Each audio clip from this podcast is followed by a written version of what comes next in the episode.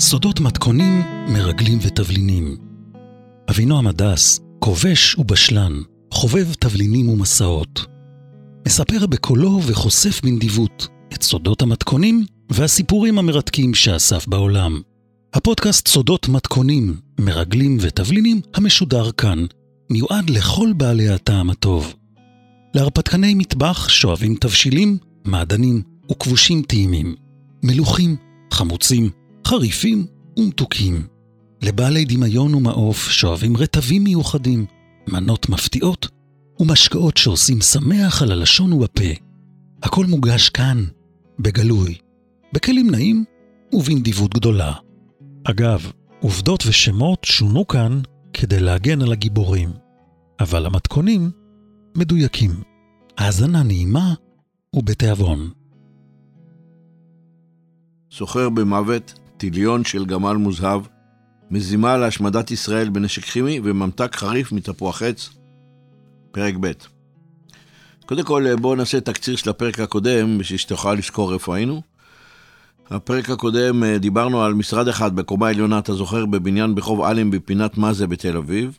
התכנסו שם חמישה גברים בהמתנה לידיעה שצריכה להגיע מאיזה סוכן, שנשלח למשימה מיוחדת. המשימה שלו הייתה לוודא שמדינה שכנה, כן, מדינה שכנה לישראל, מדינה ערבית, אכן מנסה לרכוש באירופה מתקן לייצור כימיקלים. למעשה זה מפעל לייצור נשק כימי להשמדה המונית. את המפעל הזה ואת החומרים אמור לספק איש עסקים אחד. נתנו לו שם אה, פטריק כדי שלא לחשוף יותר מדי. זאת המומחיות שלו, סחר במוות. הוא יתעשר מאספקת כימיקלים ורעלים שאסורים להפצה. אתה יודע, זה חומרים שאסור להפיץ אותם, מי שמפיץ אותם מרוויח הרבה מאוד כסף. מול המזימה הזאת, צוות קטן בתל אביב מתכנן uh, תחבולה. בראש הצוות מוצב גבר יחסית צעיר, נקרא לו נגיד uh, יונתן. יונתן מגייס כאמור צוות קטן של אנשים, וגם אותי. לי הוא מייעד רק ג'וב קטנטן, אתה יודע, אני לא דמות מפתח, אני רק איש צוות אה, פשוט. תפקיד הצוות, אחת, למצוא, לחפש ולמצוא את פטריק, שתיים, להציב לו מלכודת ולהכשיל את הפרויקט שמאיים על שלומם של אזרחי מדינת ישראל. עכשיו, לפני שנמשיך, אני פשוט מזכיר לכל המאזינים, ללחוץ על הכפתור אה, מנוי, לעשות לייק וללחוץ מנוי, ככה שתקבלו הודעה בכל פעם שעולה סיפור חדש. אוקיי, פרק ב'.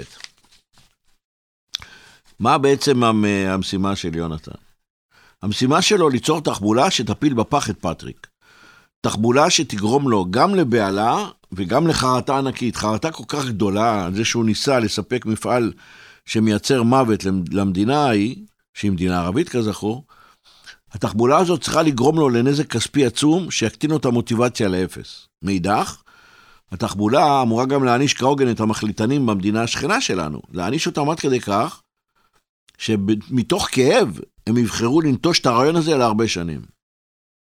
כזכור, אה, מדובר בשנות ה-80. אתה זוכר את הסיפורים של הנשק, הגז של סדאם חוסיין, גז חרדל, החרדות שלנו, מסכות אב"ח, בכל בית היה מסכת אב"ח, אתה זוכר? לכל אזרח היה. קיצור, אלה היו הימים. לא נעים בכלל. אוקיי, נחזור ליונתן. יונתן יודע שהזמן הקצר והמידור, המידור זה אומר שחלק מהאנשים יודעים חלק מהמידע, יש מעט מאוד אנשים שיודעים את כל המידע. המידור הזה והזמן הקצר מצריך לארגן מבצע שמשתתפים בו מעט אנשים. צריך לזכור, מדובר באדם, בפטריק הזה, אדם שבזכות העיסוק שלו, בזכות, כן, במרכאות, הוא אדם מאוד חשדן. לכן המבצע הזה מצריך תחבולה שתשמיד מזימה, כי בתחבולות תעשה לך מלחמה.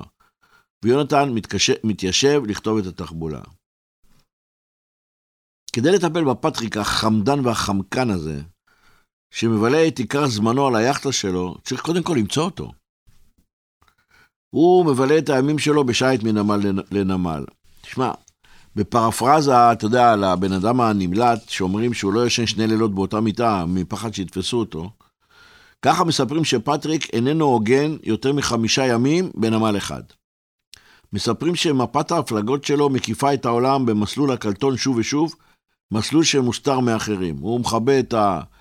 את המכשירי קשר שלו, הוא מכבה את ה-GPSים שלו, הפרימיטיביים שהיו אז בשנות ה-80. כדי שלא ידעו איפה הוא נמצא. הפטריק הזה הוא חששן מקצועי, אבל מקצוען. הנידודים שלו מנמל לנמל נותנים לו מסתור ונותנים לו אה, ביטחון. אבל אתה יודע, יונתן הוא חקרן. יונתן גילה שהאיש הזה מחבב מאוד את האיים היוונים.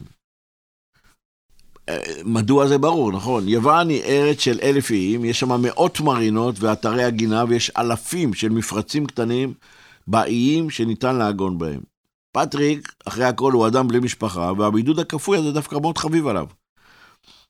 עמית אחד של יונתן, עמית, שהשתתף בתכנון תחבולות אחרות, וגם זאת, יחד איתו, אמר פעם ליונתן בתוך בדיחה, שהפטריק החמקן הזה יכול לעגון את היאכטה שלו מאחורי איזה אי קטן ביוון לחצי שנה, ואף אחד לא ימצא אותו. והוא צודק. אז מה בחר יונתן לעשות? אסטרטגיה חכמה ותחבולה שמחשבה בתחילתן. אם הפטריק הזה מתחבא, איך מוצאים אותו? אוקיי, תשמע, כשאני ישבתי עם יונתן, אמרתי לו ככה, אתה יודע מה למדנו? למדנו שבעבודת המודיעין יש ואתה נתקל בעבריינים. אנשים שהם מסוכנים מאוד, אנשים מסוכנים מאוד. האנשים האלה של העולם הזה יכולים להיות דומים לאנשים של עולם הפשע, אנשים של העולם התחתון. אלה אנשים חשדנים, מנוסים, ובדרך כלל מסוכנים. כשמדובר בפעולות לא חוקיות וכשמדובר בהמון כסף, האנשים האלה של עולם המודיעין, כמו עבריינים, יכולים להפעיל כוח ואלימות, אפילו רצח. אלה אנשים מסוכנים מאוד. לצאת מולם זה כמו לצאת אה, כדי לנסות לצוד איזה חיה טורפת. נגיד, אמרתי ליונתן, תחשוב שאנחנו צריכים לצוד תנין או נחש. אתה יודע טוב מאוד שחיות הטרף האלה יודעות להסתתר ולהסוות את עצמם. זו הטקטיקה שלהם. נחש יכול להסתתר בסבך, וכשאתה מתקרב אליו, הוא מתנפל עליך. אתה מתקרב לחפש אותו, הוא שוכב בתוך העשב הסבוך, ופתאום מזנק עליך מהמסתור שלו, מתנפל עליך מהמערב, נותן לך נשיכה, מקיש אותך בפראות עם ההרס שלו, ואתה מת. אז הבנו שזו עבודה מסוכנת, ושחיות טרף יודעות להסתתר והן מסוכנות. אבל אמרתי לי, יונתן, יונתן, תקשיב, אתה הרי צייד חכם, בוא נעשה הפוך. צייד חכם יודע שמסוכן לחטט בסבך. צייד חכם יודע שבמקום להיכנס לתוך העשב הגבוה כדי לנסות למצוא את הנחש, יותר נבון לגרות את הנחש ולפתות אותו עם פיתיון לצאת מהמחבוש שלו. אם אני אצליח לפתות אותו, והוא יצא מהמקום הבטוח שלו, כשהוא יוצא אל הפיתיון שאני מניח לו, הוא נופל לתוך המלכודת שלי ונתפס. זאת השיטה. לא לחפש אותו, לנסות לפתות אותו לצאת, להכין לו מלכודת. ויונתן, צייד חכם, מכין את המלכודת. אבל עכשיו אתה כבר מסוקרן לאללה? אתה כבר רוצה לדעת. בסדר, אני מספר לך, אין סודות. שמע, בפעם הראשונה שפגשתי את יונתן זה היה במטווח בקיסריה. הגעתי לשם, אתה יודע, פעם בחודש הייתי הולך לרענן כישורי ירי באקדח. עמדנו עמדה על יד עמדה, הוא ירה, אני יריתי, אני לא ידעתי מי זה. אני יריתי, אבל ראיתי על ידי יושב איזה, עומד איזה גבר צעיר ויורה בקצב אדיר באקדח גלוק, ירה כמו מקצוען, טק, טק, טק, טק, טק, שלושה כדורים, שלושה כדורים, שלושה כדורים. ממש, אתה רואה, כאילו, אתה יודע, בן אדם של מטווח מקצוען. מאוד התרשמתי ממנו. לא ידעתי מי זה. אבל אחר כך שהלכתי לשתות קפה, חבר משותף הכיר בינינו.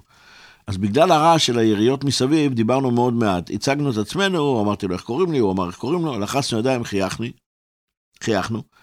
ראיתי שהוא גבר גבוה מאוד ורזה, הוא מאוד שרירי, מאוד שרירי. צוואר ארוך, עיניים ירוקות. היה עם איזה חולצת חאקי כזאת, אבל שמתי לב שעל הצוואר שלו יש שרשרת זהב דקה מאוד עם גמל קטן תלוי עליה. שרשרת זהב עם גמל. זה, זה מה שזכרתי. זהו, שיחה קצרה, שלום שלום. אחר כך שמעתי עליו כל מיני שמועות, מבצעים שהוא עשה, שליחויות שהוא היה, שהוא אדם אמיץ, אדם נבון ברמות על, ושיש לו זיכרון יוצא דופן. זהו, האמת, לא שמעתי עליו יותר מדי. במטווח זו הייתה הפעם הראשונה שנפגשנו.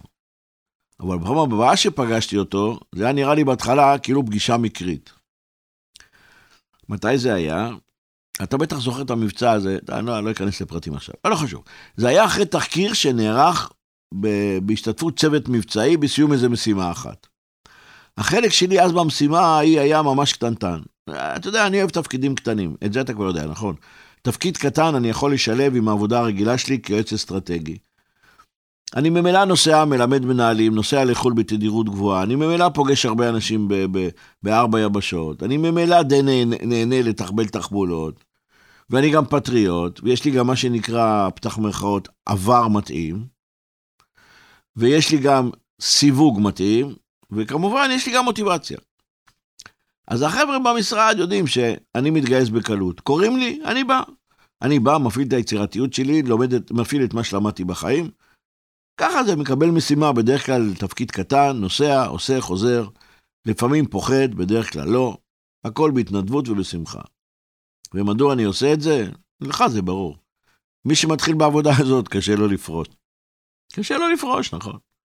אוקיי, אז במקום ההוא, אחרי התחקיר הקצר, אחרי המבצע, אה, אני יורד במדרגות, ולפתע אני שם לב שהיונתן הזה, זה שראיתי אותו לפני כמה שנים במטווח, היונתן הזה נצמד אליי ויורד איתי במדרגות, אבל לא, הוא לא, לא מביט אליי. אני מזהה אותו ודי מופתע, אני שואל את עצמי, מאיפה הוא צץ? לא ראיתי אותו בתחקיר, לא ראיתי אותו בבניין, לא ראיתי אותו במסדרון, אני מתחיל לרדת במדרגות, הוא על ידי. מאיפה הוא צץ לי כאן פתאום? אז אני ככה מנמיך את הראש, מסתובב אליו, הוא מסתובב אליי, אני מצמצם את העיניים, מהנהן לי, אני מהנהן לו, ואז הוא מסמן לי עם האצבע ככה כלפי מטה, אתה יורד?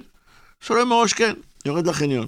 הוא מעניין באישור, שבע רצון. הולך לצידי, אני מאוד מסוקרן, מגיעים לחניון, כל, לחניון למטה. כל הדרך הוא לא מדבר, ירדנו ארבע קומות. אני ניגש למכונית שלי, הוא הולך אחריי. אני נעצר, הוא גם נעצר. אני מסתובב אליו, כאילו, מה אתה רוצה ממני? הוא אומר לי, שלום, מה נשמע?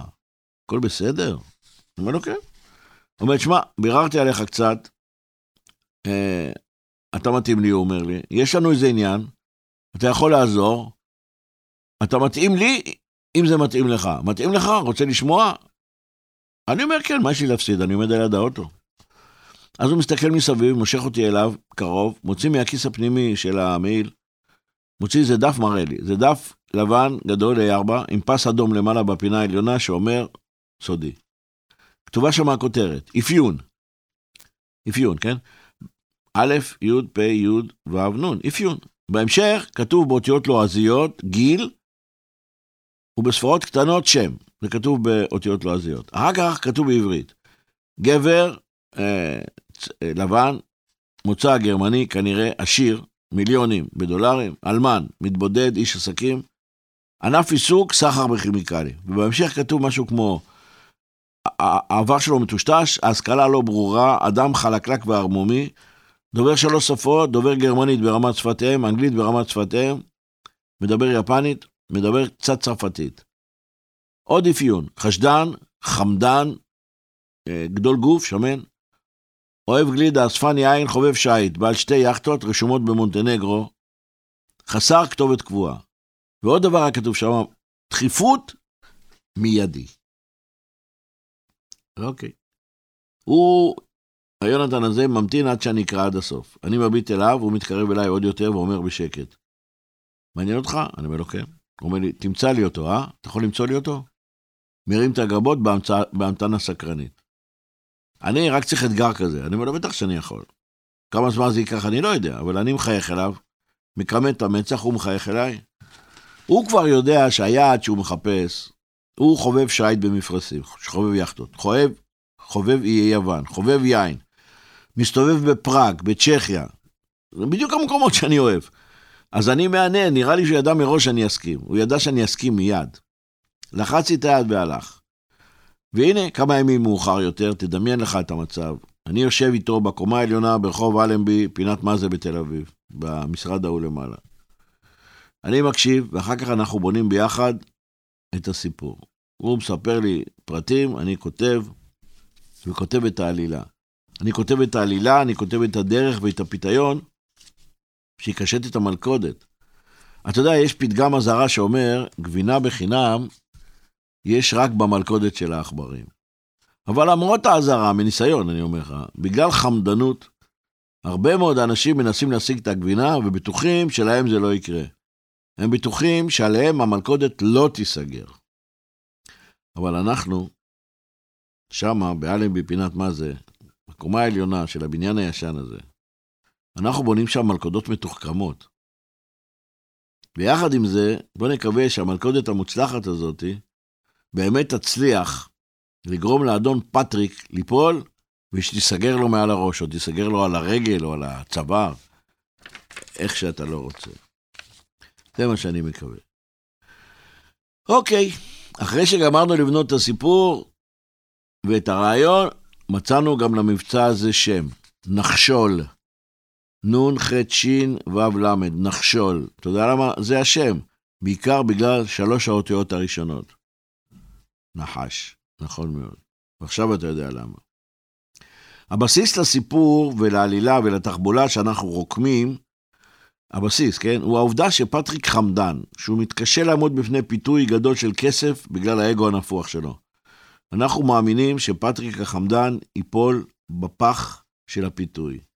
נערבב לו בתחבולה ובמלכודות גם פיתיונות כמו יין יקר הוא אספן כפייתי של יין.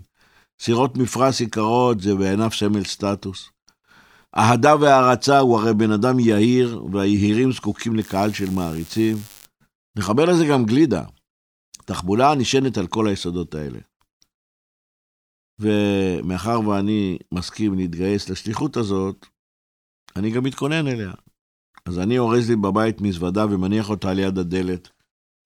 מכין במזוודה מה שנקרא, פתח מרכאות, תכולת כיסים, סגור מרכאות. תכולת כיסים מתאימה למשימה ולזהות שאני עוטה על עצמי ולפספורט הספציפי שלי בכיס. אני מתכונן לנסיעה שאין לי מושג כמה זמן היא תימשך, אין לי רמז עד כמה היא מסוכנת, ואין לי מושג, אלא רק תקווה שהיא תצליח. אבל אתה יודע, בגב, ככה אני מרגיש את הצמרמורת, יצאנו לדרך. עכשיו, במרכז פעילות מסוים, במבנה גדול מחוץ לתל אביב, ישבו בימים הבאים מספר גדול של אנשים עם כישרון ייחודי להפיץ שמועות ועם יכולת לדבר במספר שפות.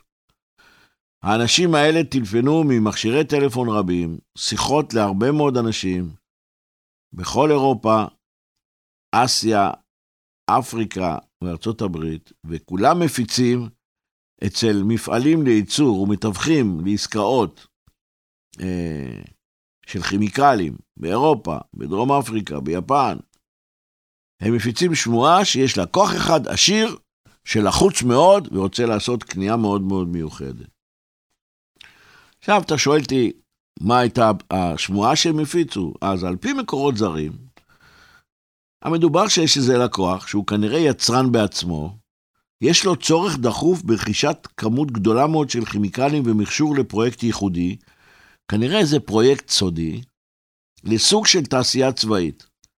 על פי השמועה המופצת אז, שהתחילה להתגלגל אצל הסוחרים בעולם, נראה בעליל שהעסקה הזאת, לפחות לכאורה, נראית כמו איזו עסקה מפוקפקת בחומרים שאסורים להפצה. על פי השמועה, היקף העסקה הצפוי כ-50 עד 75 מיליון דולר. מדבר שנות ה-80, סכום עצום. האספקה מיד, והיעד כנראה מדינה במזרח אסיה. הרבה מאוד סוחרים התחילו להתעניין. כל אחד רצה לקח, שים את היד שלו על סחורה שאפשר להכניס אותה לאונייה אחת, מצד אחד ומצד שני היא שווה 75 מיליון דולר. עם, ה, עם אחוזי הרווח אז והעמלות שהם היו גוזרים הסוחרים, בן אדם היה יכול להתעשר מהעסקה הזאת. הפוטנציאל של הרווח בעסקה הזאת היה עצום, עצום. אוקיי, הפיתיון הונח, ומה עכשיו? מחכים. בינתיים, יש לי מקורות בסיציליה שיושבים ובודקים את המרינות העיקריות מסביב לעיר. צופה אחד שנמצא במרינה וילה איגאה, שהיא גם בשמה פורטו וילה איגאה פלרמו, שזה מרינה גדולה על יד העיר פלרמו בצפון סיציליה. סיציליה, דרך אגב, האיטלקים קוראים לזה שיצ'יליה. אה? שני המקורות בשיצ'יליה מספרים לנו שביום חמישי אחרי הצהריים נכנסה ועגנה שמה יאכטה חדשה מסוג בנטו, יאכטה צרפתייה אושיאניק 51, 51 פיט, יאכטה יפהפייה ענקית, גדולה, שני מפרשים לבנים, מקושטים באות R, יש על שני המפרשים את האות R. זה יאכטה של 15 מטר בערך, שלושה חדרי שינה, סלון, מטבח. היא בולטת כי הקבינה שלה גבוהה ויש לה שלושה חלונות בכל צד. ליאכטה הזאת יש מנוע של 80 כוחות סוס, וחשוב להגיד, יש לה מכל מים של 440 ליטר מים מתוקים, זה אומר שהיא יכולה לחצות אוקיינוס בקלות עם המנוע הזה, עם המים ועם הגודל שלה. מה שמשך את העין של הצופה שדיווח לנו ראשון, היה שמה של היאכטה. השם שלה היה כתוב באותיות כסופות וגדולות על הירכתיים, השם היה כתוב, היה רניום בי. רניום, כזכור, זאת היאכטה המנועית שאנחנו מחפשים, היאכטה הגדולה של פטריק. היאכטה הגדולה שלו נקראת רניום. עכשיו, זה שם נדיר. אני הייתי מאוד מופתע מהשם הזה. כי בדרך כלל אנשים קוראים ליאכטה שלהם על שם הבת שלהם, האישה שלהם, או איזה שם אה, אקזוטי. אבל רניום, מה זה רניום? ביררתי, מה גיליתי? אתה יודע מה זה רניום? אתה לא יודע. אוקיי, אז עכשיו אתה יודע. רניום זה השם של מתכת ייחודית, מתכת כסופה ומאוד מאוד מבריקה, מתכת בעלת נקודת רתיחה גבוהה ביותר מכל היסודות. אוקיי? טמפרטורת רתיחה של מים זה 100 מעלות, נכון? טמפרטורת הרתיחה של רניום היא 5,597 מעלות צלזיוס. אתה מבין? זה המתכת שרותחת בטמפרטורה הכי גבוהה. כלומר, צריך להשקיע הכי הרבה אנרגיה כדי להביא אותה למידת רתיחה. מדוע פטריק בחר בשם הזה לקרוא ליאכטות המפוארות שלו? אין לי מושג, אבל יכול להיות שנברר את זה בהמשך. הלאה. על פי המקור שיש לי בנמל של אה, פלרמו, על היאכטה שעגנה ביום חמישי, נקשר, נקשרה בחרטום ובירכתיים, נצפו שני שייטים מקצועיים, שני אנשים שריריים, צעירים, וחוץ מהם היה נוסע אחד. גבר בגיל העמידה, שמנמן, גוף מלא, גובה בערך מטר שבעים, נראה מדי פעם על הסיפון, כל העת היה על הסירה, ולמרות שהיאכטה עוגנת כבר שלושה ימים, לא ירד ממנה בכלל. היה נראה או שהאיש הזה פוחד לרדת, או שהוא מחכה למישהו. המקור שלי שלח באמצעות פאקס, שנות ה-80, אז לא היה וואטסאפ. צילום בשחור לבן, הוא צילם את היאכטה ושלח לי את הצילום. וצילום מטושטש של האיש ההוא. היה קל לזהות אותו, פטריק, ללא כל ספק. שמע, סיציליה, אני אוהב את סיציליה. ביקרתי בה איזה כמה פעמים, והנה בזכות פטריק החמדן והרשע הגדול, יש לי הזדמנות לבקר שם שוב. אני נוסע לנסות להתקרב אליו. אבל לפני שאני נוסע, אני רוצה לספר לך כמה דברים. בביקורים שלי בשיצ'יליה, למדתי המון מתכונים של מנות שמגישים עם סברס. אתה ידעת את זה? הם מגדלים סברס שם, המון סברס יש להם. הם עושים אה, אה, אה, מאכלים מסברס וכן הלאה. למדתי גם המון מתכונים של מנות ים, פירות, דגים וכן הלאה. תשמע, בוא נספר לך משהו. בסיצ'יליה אכלתי פעם ראשונה בחיים סטייק מדג monk, monk fish, או satan fish, דג השטן. זה דג שמבלה את הזמן שלו על הקרקעית של האוקיינוס, במעמקים. לכן נדיר מאוד למצוא אותו במסעדות דגים רגילות. בשביל לדוג אותו צריך להוריד אה, רשת עמוקה שנגררת על הרצפה, זה לא חוקי, כי זה פוגע בעוד כל מיני דברים. בקיצור, קשה מאוד למצוא דג כזה. אגב, ככל שהוא טעים ככה הוא מכוער, זה דג מכוער ברמות. אבל טעים, הטעם שלו זה טעם של לובסטרים משובחים. בשר ממש כמו של לובסטר, נפלא. אחרי שתאכל את זה, תזכור את הטעם שלו הרבה שנים. חוויה. עכשיו, יש לזה מתכון, אתה רוצה את המתכון? איך עושים את הדג הזה? אני אגיד לך. מבשלים מהמונקפיש רק את החלק האחורי העליון של הגב שלו. אמרנו כמו בשר של לובסטר. מכינים את זה ברוטב. חותכים את, הדג, מחלצים את הנתחים הלבנים, השמנמנים האלה של הגב, את כל היתר הדג זורקים. מטגנים את זה קלות, ככה שתי דקות, שלוש דקות, עם, בטמפרטורה לא גבוהה מדי, עם שמן זית, כדי שיגבל איזו התחלה של גוון אה, גולדן כזה, זהבהב. במקביל, אתה מכין רוטב. איך מכינים את הרוטב? קוצצים בצלי שלות, מקפיצים ממעט שמן זית וקובייה קטנה של חמאה, ממליכים פלפל שחור גרוס, שמים פלחי גזר, עלה אחד של טימין, כמה ענפים דקיקים האלה של זעפרן, בערך חמש, שש כאלה, ושליש כוס, סליש כוס יין לבן יבש. מביאים את זה כמעט לרתיחה, מורידים את האש ומבשלים 5-7 דקות תוך כדי בחישה, נותנים לזה טיפה להצטמצם. ואז מרימים את הדג מהמחבת, שמים את זה על צלחת חמה, רצוי צלחת לבנה, מטפטפים על הדג ומסביבו בנדיבות גדולה את הרוטב החם, ומקשטים בעלים של בזיליקום טריים. בשיצ'יליה, ליד הדג הזה הם מגישים או פלחים של תפוחי אדמה שהוקפצו בחמאה ושמנת, או פירה של ארטישוק, או קוביות של אבוקדו שחוממו בטיפה שמן זית. אוקיי, בשיצ'יליה למדתי גם הרבה על קפה. אתה יודע שאני אוהב קפה, נכון? אוקיי. בוא אני אספר לך מה למדתי. למדתי למשל, בסיציליה, שאספרסו קצר שותים בכוס שקודם מחממים אותה לפני המזיגה. או מניחים אותה על מכונת האספרסו תתחמם, או עם קצת מים חמים. מחממים עם קצת מים חמים, מנגבים אותה עד שהיא תתייבש כדי לא למהול את הקפה במים חמים. למדתי עוד דבר, למדתי שבמקום להעתיק בסוכר, השיצ'יליאנים, מה הם נוהגים לעשות? לפני שהם מושכים את הקפה לפה, לפני שהם מושכים את הקפה לפה, הם נושכים ולועסים נטז קטן של קליפת לימון, רק את החלק הצהוב. זה, השפים קוראים לזה just. הם מורידים רק את החלק הצהוב, שמים בין השיניים לועסים, ואז לועסים חלק קטן מהקליפה הצהובה, ואז הם שותים את הקפה. פנטסטי, תקשיב, זה תערובת של פרי הדר וקפה, זה פשוט פנטסטי. תנסה, נשיכה קטנה מהקליפה הצהובה, לעיסה ולגימה של הקפה. אתה רוצה עוד מתכון של קפה סיציליאני? בבקשה, אני אגיד לך.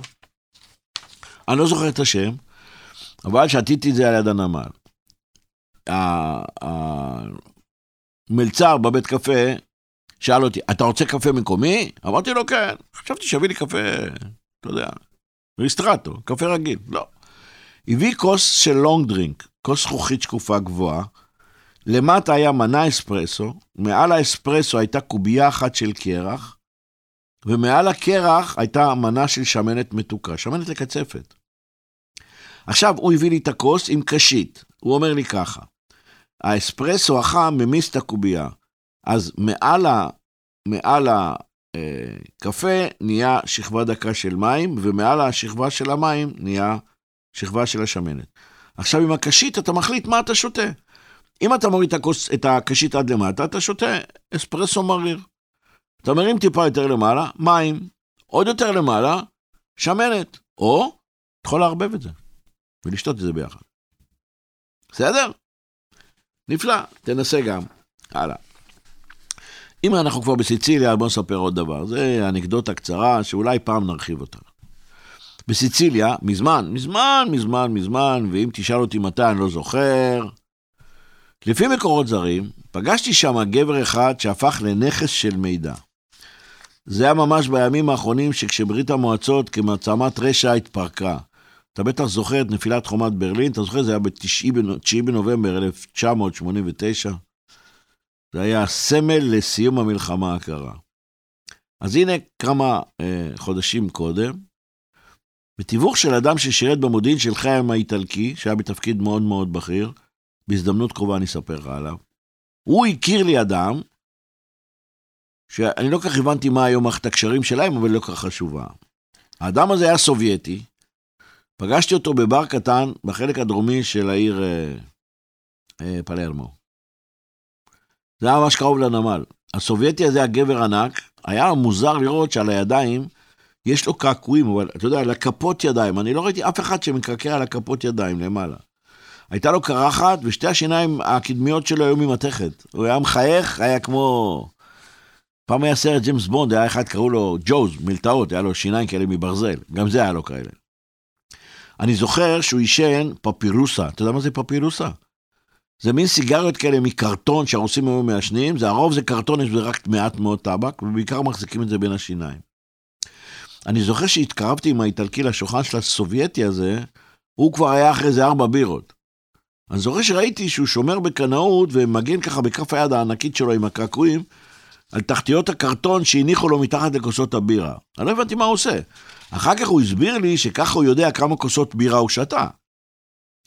וככה הוא מונע מהברמן החמדן שלא יגנוב ממנו יותר ממספר הבירות שהוא שתה. הוא סופר את התחתיות ויודע כמה לשלם. האיטלקי הציג אותו בפניי, את הרוסי, נגיד קוראים לו ס... סאשה. סאשה, כפי שאתה יודע, זה קיצור של אלכסנדר, אבל זה לא השם האמיתי שלו. זה רק לצורך הסיפור. האיטלקי סיפר שהסובייטי השתיין משרת, תקשיב איפה, קצין הדרכה מיוחד בצוללת פולנית או RP דז'יק 293. זאת הייתה צוללת מדגם פוקסטרוט. נכנסה לשירות החיל הים הפולני בשנות ה-80. זו הייתה צוללת מאוד משוכללת, חדשה לגמרי, רוסית. ובמערב רצו לדעת עליה הכל. צוללות, כפי שאתה יודע, הם כלי מלחמה אסטרטגי, בטח שאתה יודע. רב הנסתר שם על הגלוי. הידע של אנשי צוללות על תהליכים סודיים עצום. אז סאשה, איש הצוללות הרוסי, ששירת גם בצי הרוסי וגם כקצין הדרכה לאנשי צוללות בצי הפולני, זה עם הקעקועים על כפות הידיים, המשיך אחר כך להיפגש איתי עוד מספר רב מאוד של פעמים. ואהב, סשה, תמורת אתנן ראוי, לספר לי כמעט כל מה שהוא ידע. ואנשי צוללות יודעים הרבה מאוד, כפי שידוע לך. הצוללל הזה, סשה, הוא היה חתיכת שתיין. אמר לי פעם, אחרי ששתינו יחד שלושה רבעים מבקבוק גרפה, ישבנו במעמקי איזה מסעדה חשוכה אחת בסיציליה. הוא אמר לי שבזכות אבא שלו, הוא מעריץ את המחזאי היווני סופוקלס. סופוקלס, כזכור, היה בן אתונה, הוא היה חי במאה החמישית לפני הספירה, והוא כתב מחזות כמו אדיפוס המלך, אנטיגונה ואלקטרה. אני לא בטוח שאני מצטט נכון, גם בגלל הגרפה ששתינו, ובעיקר בגלל כל כך הרבה שנים שעברו. אבל האיש הזה אמר לי פעם, סשה, אמר לי, שסופוקלס כתב, תקשיב, שום דבר גדול באמת לא ייכנס לחיים שלך בלי להביא איתו גם איזה קללה. עוד פעם, סופוקלס כתב, שום דבר גדול באמת לא ייכנס לחיים שלך בלי להביא איתו גם קללה. במילים אחרות, תיזהר, דיר באלק, ותבדוק טוב טוב אם אין איזה רימון מתחת למכונית מפוארת שאתה מקבל במתנה. אה? עכשיו אתה מהנהן. ברור. אוקיי. סשה הזה, היה לו סוג של חשבון עם המפקדים שלו. אני לא הבנתי למה הוא באיזה שמחה, ו- ולמה בשמחה כל כך גדולה הוא משתנקר על, על, על הצבא שהוא משרת בו. ואז הוא סיפר לי שאבא שלו היה מחצי האי קרים.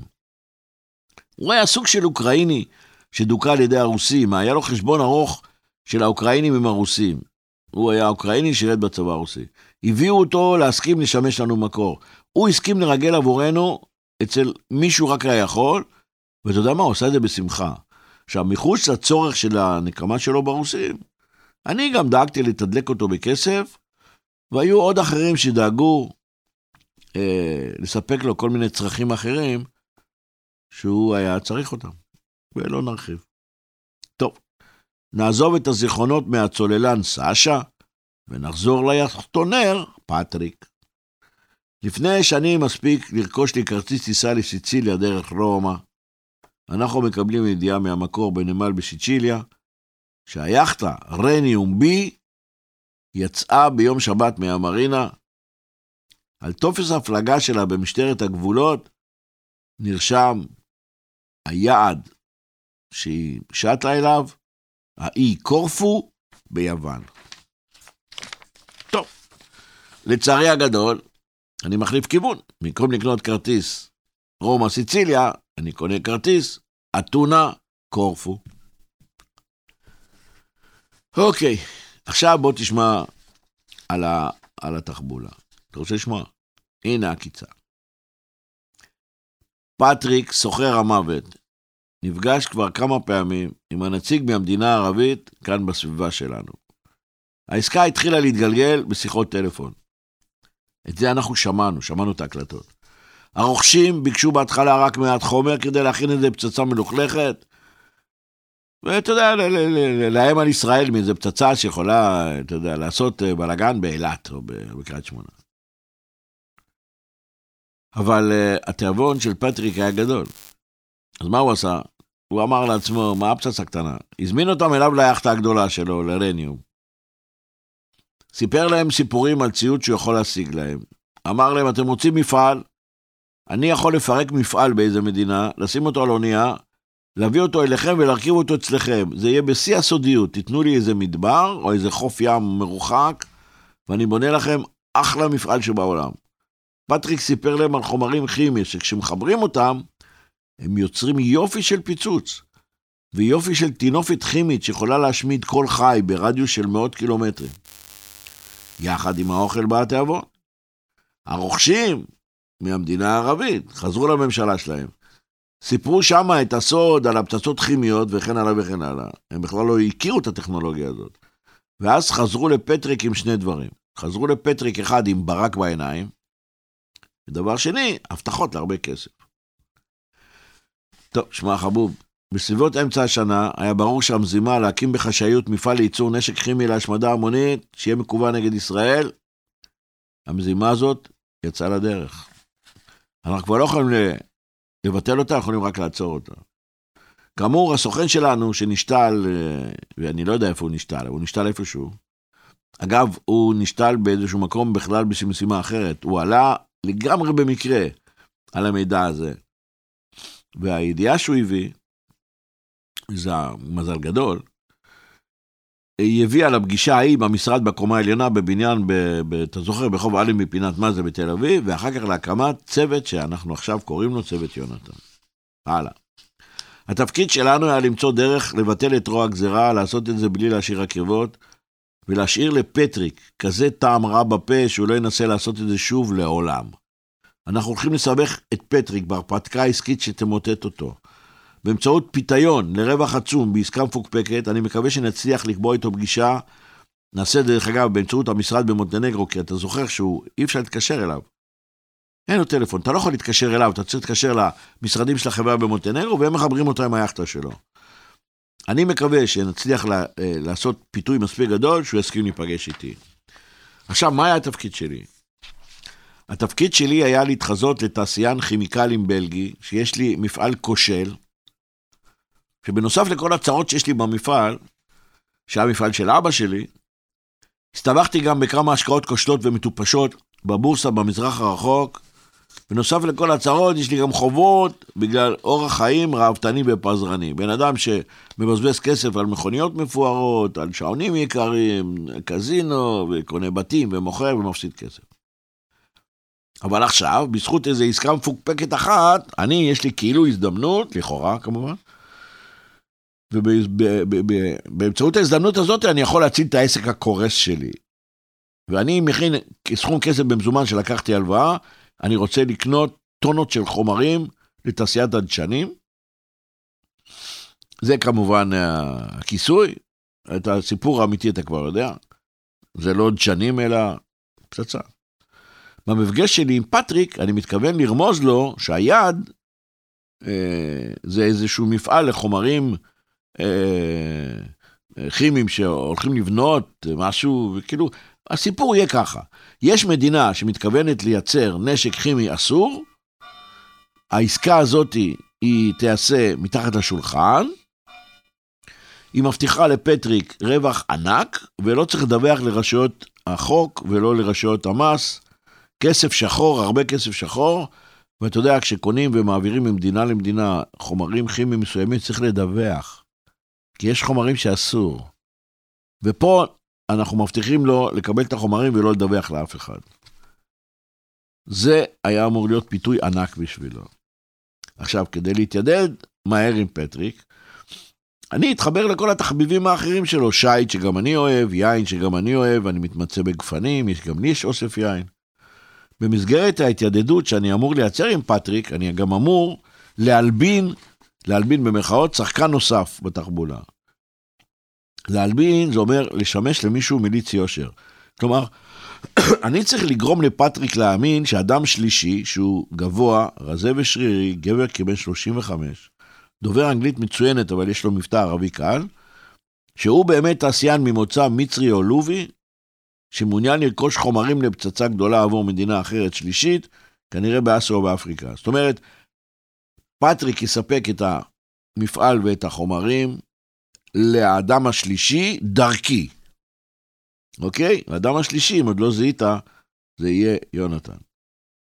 התחבולה הזאת כוללת סכומים עסקיים ענקיים, הכנת חוזה פיקטיבי, העברת סכום כסף גדול מאוד במזומן מיד ליד, הסתרה מהרשויות, שהרי העסקה הזאת כוללת חומרים שאסור בסחר ללא אישור. ועכשיו מה, מה אנחנו עושים? אנחנו ברגע קריטי נייצג מצג שווא כאילו שהעסקה אסורה נחשפה לאינטרפול, על ידי איזה סוכן סמוי שהפעיל ה-CIA או מישהו כזה. בעקבות גילוי העסקה והתפיסה על חם, נביים פשיטה של סוכנים מקומיים. נעצור את פטריק, נחרים את הכסף, נשתלט על חשבון בנק, נשתלט על היאכטה שלו, ונשלח אותו לחקירה במתקן סודי של האינטרפול באיטליה. זה הכל כאילו. בעת החקירה, אחד החוקרים יציע לפטריק, יגיד לו, אתה יודע מה, אתה רוצה שנשחרר אותך? תלכלך. תספר לנו מי הלקוח. תספר מי הלקוח, אנחנו משחררים אותך. במידה ופטריק יסכים, וצפוי שהוא יסכים, נגלה פתאום שההלשנה שלו נחשפה, וכאילו במקרה, בגלל טעות של אחד הסוכנים. החשיפה הזאת תביא רצון לנקמה בפטריק על ידי המדינה הערבית שעליה הוא הלשין. תשמע, אני יודע, זה נשמע מסובך. טוב מאוד, ככה אני, זה אמור להישמע. אגב, כבר עשינו מבצעים כאלה, והרבה יותר מסובכים מהם אפילו. הבנת את הקנוניה? עוד נחזור אליה. הלאה. 11 יום אחרי היציאה שלה מסיציליה, מגיעה הידיעה שהיאכטה רניום בי הגיע למרינה של קורפו. צופה שהיה בנמל וחיכה, אמר שעל הסיפון שני אנשי צוות, והאיש השמנמן. המרחק של קורפו מאתונה 15, 500 סליחה ו-17 קילומטר. אני הייתי באתונה, שמעתי שהיאכטה הגיעה, בצהריים אני מגיע לאי קורפו. לוקח לי חדר במלון לינטון וממתין. כמה שעות מאוחר יותר, בקבלה, מצלצלים, אומרים לי, יש בשבילך הודעה. אני אומר, תקריאו לי. הוא אומר לי, מישהו השאיר פה הודעה כזאת. אישורי הבנייה לבניין המחסנים במפעל בבריסל התקבלו, זו ההודעה הראשונה. הודעה שנייה, הוא אומר לי, יש לך הודעה, האדריכל הצרפתי מבקש דמי קדימה, האם לאשר לו דמי קדימה וכמה, על החתום, ברטו סיס, סמנכ"ל כספים, חימו בלג'.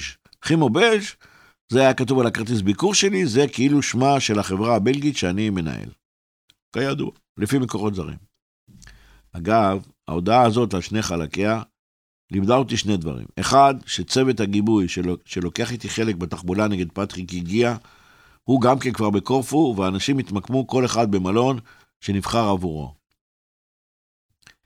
הדבר השני שהבנתי, זה שמבצע הפצת השמועה על העסקה המבוקשת הצליח, והרבה מאוד מתעניינים חזרו אל אלה שפנו אליהם, ואמרו שהם רוצים להתעניין בעסקה, ואחד המתעניינים היה, לא תאמין, אדם שקוראים לו פטריק, שהוא סוחר בינלאומי גדול בכימיקלים אקזוטיים, שאין לו כתובת קבועה, אלא רק מספר טלפון, איפה? בחברה שנותנת שירותי משרד במונטנגרו. אוקיי, יקירי. בשעה שתיים בצהריים בדיוק, אני מצלצל למספר המדובר שפטריק השאיר. טלפון מצלצל, ואחרי שלושה צלצולים מישהו מרים את הטלפון, וזה נציג של החברה במונטנגרו, הוא עונה לי, הוא מזהה את העניין, הוא אומר, אה, כן, אני יודע, אומר לי, תחכה שנייה, אני מחבר אותך עם הלקוח שלנו, שקוראים לו פטריק, הוא נמצא עכשיו על אונייה, ואנחנו ברדיו טלפון מחברים אתכם. ואז עסקה של 75 מיליון דולר מתחילה להתגלגל. השעה הייתה שתיים. בשתיים וארבע דקות, לאחר המתנה קצרה, אני שומע בצד הרחוק של הקו מישהו מדבר, מתנשף בכבדות, ואומר לי במבטא גרמני, Hello, yes? Patrick speaking. ואני יודע שהתחבולה הגדולה יצאה אל הדרך. עד כאן פרק ב'.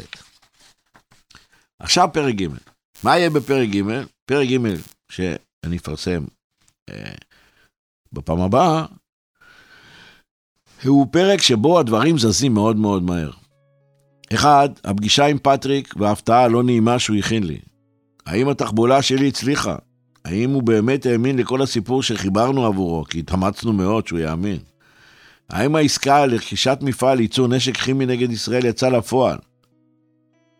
האם הצלחנו לעקוץ אותו, או שהחשדנות והניסיון שלו ניצחו אותנו? מה קשורים גלידה וליקר Grand Marnier? מה קשור מתכון לממתק חריף מתפוח עץ? מה קשור מתכון לעוגיות עם פלפל חריף מסוג Bhut Jolokia red? ועוד דבר, איך נגמר כל הסיפור הזה? זה בפרק הבא, פרק ג'. ולפני שאתם יוצאים, תלחצו מנוי, כדי שתוכלו לקבל הודעה בכל פעם שעולה פרק חדש. להתראות בפרק ג', ותודה על ההאזנה.